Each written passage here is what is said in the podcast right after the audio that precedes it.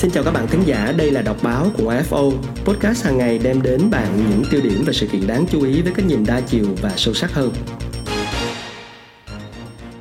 Các bạn thính giả thân mến và bắt đầu từ ngày hôm nay à, thì à, trong tuần này Đọc báo cùng AFO sẽ gửi đến cho các bạn những chuỗi bài viết liên quan đến à, những giải Nobel trong năm nay. Các bạn thân mến và bắt đầu từ giải Nobel về kinh tế. Giải Nobel Kinh tế năm nay đã về tay của ba nhà khoa học làm việc tại Mỹ là David Corrett giành được nửa giải, Joshua Ungrist và Guido Imbens chia nhau nửa giải vì những nghiên cứu tiên phong sử dụng phương pháp thí nghiệm tự nhiên, hòng tìm hiểu quan hệ nhân quả trong chính sách cũng như những vấn đề kinh tế. Chúng ta sẽ cùng đến với bài viết và bài tổng hợp của tác giả Chiêu Văn được đăng tải trên tờ Tuổi Trẻ cuối tuần với nhan đề Nobel Kinh tế, thí nghiệm tự nhiên và lương tối thiểu.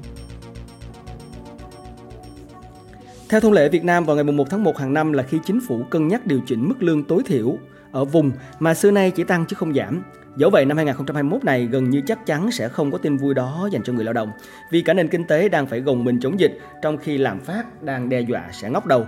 Ngoài việc là dịp để dân chúng có chút tin vui và các thứ hàng hóa có cơ hội nhích giá lên, đây cũng là cơ hội và cũng là lúc để các à, chuyên gia kinh tế bàn tán. Chuyện tăng lương tối thiểu nói chung là được lòng dân. Người lao động thu nhập thêm à, vài trăm ngàn mỗi tháng, người lãnh lương hưu thì đỡ lo tiền chợ, công nhân có thêm một bó rau hoặc là con cá. Nhưng suốt một thời gian dài vừa qua, các kinh tế gia chủ lưu và sách kinh tế học chính thống đều không mặn mà với chuyện đó. Không phải là bởi vì họ phản động chống lại lợi ích nhân dân mà họ có lập luận nghe rất chặt chẽ và cũng khá là đàng hoàng. Lương tối thiểu là một thứ đại kỳ, Thực ra riêng việc ấn định một mức lương tối thiểu chứ đừng nói là tăng mức đó hàng năm với nhiều kinh tế gia đã là chuyện đại kỵ rồi. Bởi vì vì lương tối thiểu làm tăng thất nghiệp nên gây hại cho tất cả mọi người mà chẳng lợi lộc gì cho xứng đáng. Đó là phát biểu của Henry Hazlitt.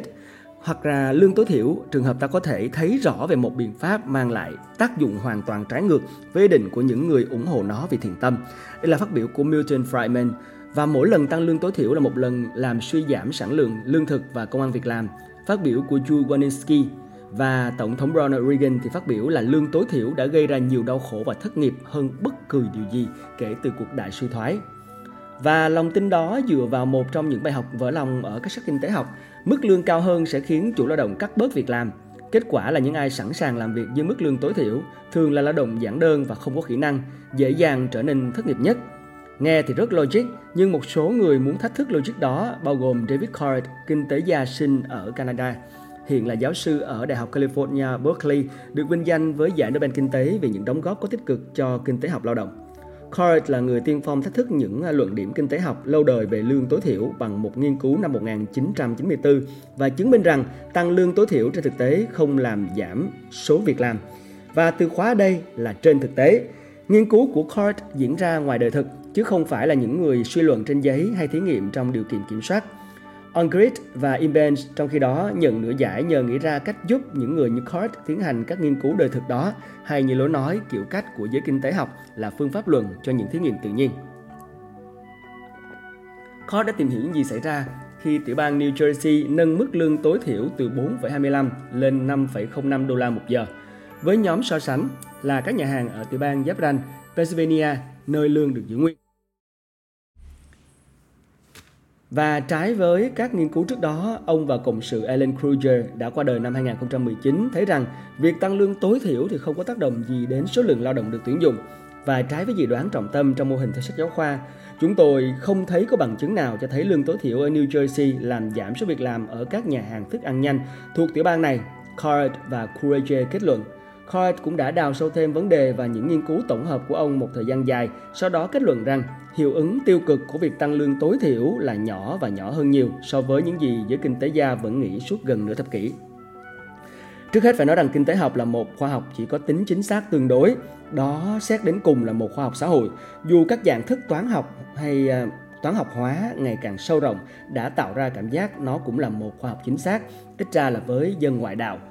Nghiên cứu của Card dù đã được trao giải Nobel vẫn gây ra nhiều tranh luận dữ dội tới tận ngày nay. Ở đây ta có thể nói giải thưởng được trao cho người nêu ra một hướng tranh luận mới ít nhiều thuyết phục hơn là đạt được một thành tựu khoa học xác quyết như trong các giải y sinh, vật lý hay hóa học. Và cũng không giống các khoa học tự nhiên kia, kinh tế học là một khoa học được hoặc là bị chính trị hóa cao độ với việc thách thức một tín hiệu và một tính điều cơ bản của kinh tế học chính thống – Card không chỉ khiến sách giáo khoa kinh tế học có khi phải viết lại mà còn tạo ra nền tảng khoa học nhất định cho những người ủng hộ áp lương tối thiểu, tăng lương tối thiểu theo hạn định thường đồng nghĩa với việc chuyển bớt tài sản từ giới chủ sang giới làm công và thường đồng nghĩa với chính trị của phe tả. Và thật vậy, mô hình lý thuyết truyền thống và tưởng như hiển nhiên tăng lương cắt giảm lao động nhiều khi không đúng trong đời thực. Trước hết mô hình đó nói là nếu tiền lương tăng lên thì chủ lao động sẽ thay thế nhân công bằng máy móc, nhưng các công nghệ tiết kiệm sức lao động của con người không phải lúc nào cũng có thể áp dụng và áp dụng nhanh nhất. Nhất là ở những à, doanh nghiệp nhỏ vốn chiếm số lao động của nền kinh tế rất đông. Ở thế cực bên kia thì những doanh nghiệp cực lớn có thể đủ sức mạnh thị trường nên mô hình cung cầu đơn giản không còn đúng hoàn toàn với họ nữa. Họ có thể giảm lương bằng cách tuyển ít người hơn hoặc là giống như một hãng độc quyền có thể tăng giá bằng cách giảm sản lượng. Khi đó tăng lương tối thiểu chỉ đơn giản có nghĩa là bắt họ phải cắt bớt lợi nhuận để trả cho người lao động. Và một giả định khác là tiền lương tăng lên khiến tổng chi phí sản xuất cũng tăng lên, cũng không nhất thiết đúng. Những công ty sẽ bù đắp cho khoản lương tăng đó bằng cách tăng giá bán hoặc sản lượng. Bởi lẽ những công ty trả lương cao hơn cũng thường có năng suất và chất lượng sản phẩm dịch vụ tốt hơn. Tiền lương tăng tạo động cơ cho người lao động làm việc chăm chỉ hơn, thu hút lao động kỹ năng cao hơn, giảm yêu cầu thay thế lao động, giảm chi phí tuyển dụng và đào tạo cùng nhiều thứ khác. Với nền kinh tế chung, tất cả những điều đó đồng nghĩa với tỷ lệ thất nghiệp sẽ giảm chứ không tăng. Và thật vậy, nếu nhìn vào số liệu tại Mỹ, lương tối thiểu liên bang điều chỉnh theo lạm phát cao nhất vào giai đoạn năm 1967 đến năm 1969. Tỷ lệ thất nghiệp khi đó là 4%, thấp nhất trong lịch sử. Và cuối cùng tiền lương cao hơn làm tăng sức mua của người lao động, hứa hẹn hoạt động kinh tế sôi động hơn và do đó là tăng trưởng kinh tế tạo ra thêm việc làm. Tất cả những yếu tố đó khiến quan hệ tiền lương, lao động, việc làm trở nên cực kỳ phức tạp chứ không đơn giản như việc ta mua một hàng hóa vật chất hữu hình vốn gần như luôn tuân theo quy luật giá tăng, lượng mua giảm. Mô hình cung cầu kiểu đó dẫu vậy vẫn là điểm khởi đầu tốt để thảo luận về tiền lương, nhưng riêng nó thì không giải thích hết được những mô hình vạn trạng của đời sống. Các thí nghiệm tự nhiên của August Viện Công nghệ Massachusetts à, và Imben Sinh ở Hà Lan, Đại học Stanford tạo nền tảng cho những nghiên cứu của Cort và nhiều nghiên cứu khác sử dụng các tình huống đời thực để tìm hiểu các tác động thực sự lên thế giới thực. Các tiếp cận đã lan sang các lĩnh vực khác như các khoa học xã hội khác và cả y sinh, qua đó cách mạng hóa nghiên cứu thực nghiệm.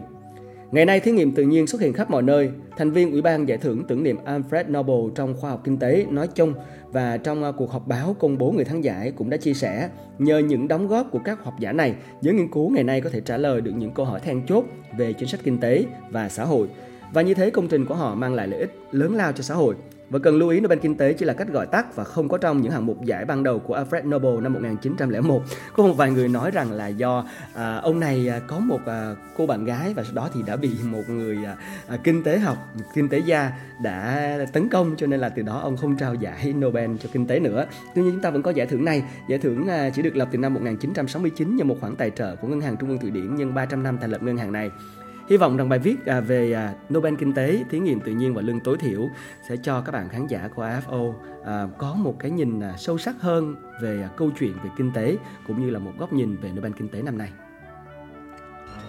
Các bạn vừa lắng nghe đọc báo của AFO Podcast hàng ngày đem đến bạn những tiêu điểm và sự kiện đáng chú ý với cái nhìn đa chiều và sâu sắc hơn. Hãy cùng cập nhật dòng chảy thông tin mỗi ngày, nói không với tin giả và tạo ra bộ lọc thông tin cho chính mình các bạn nhé.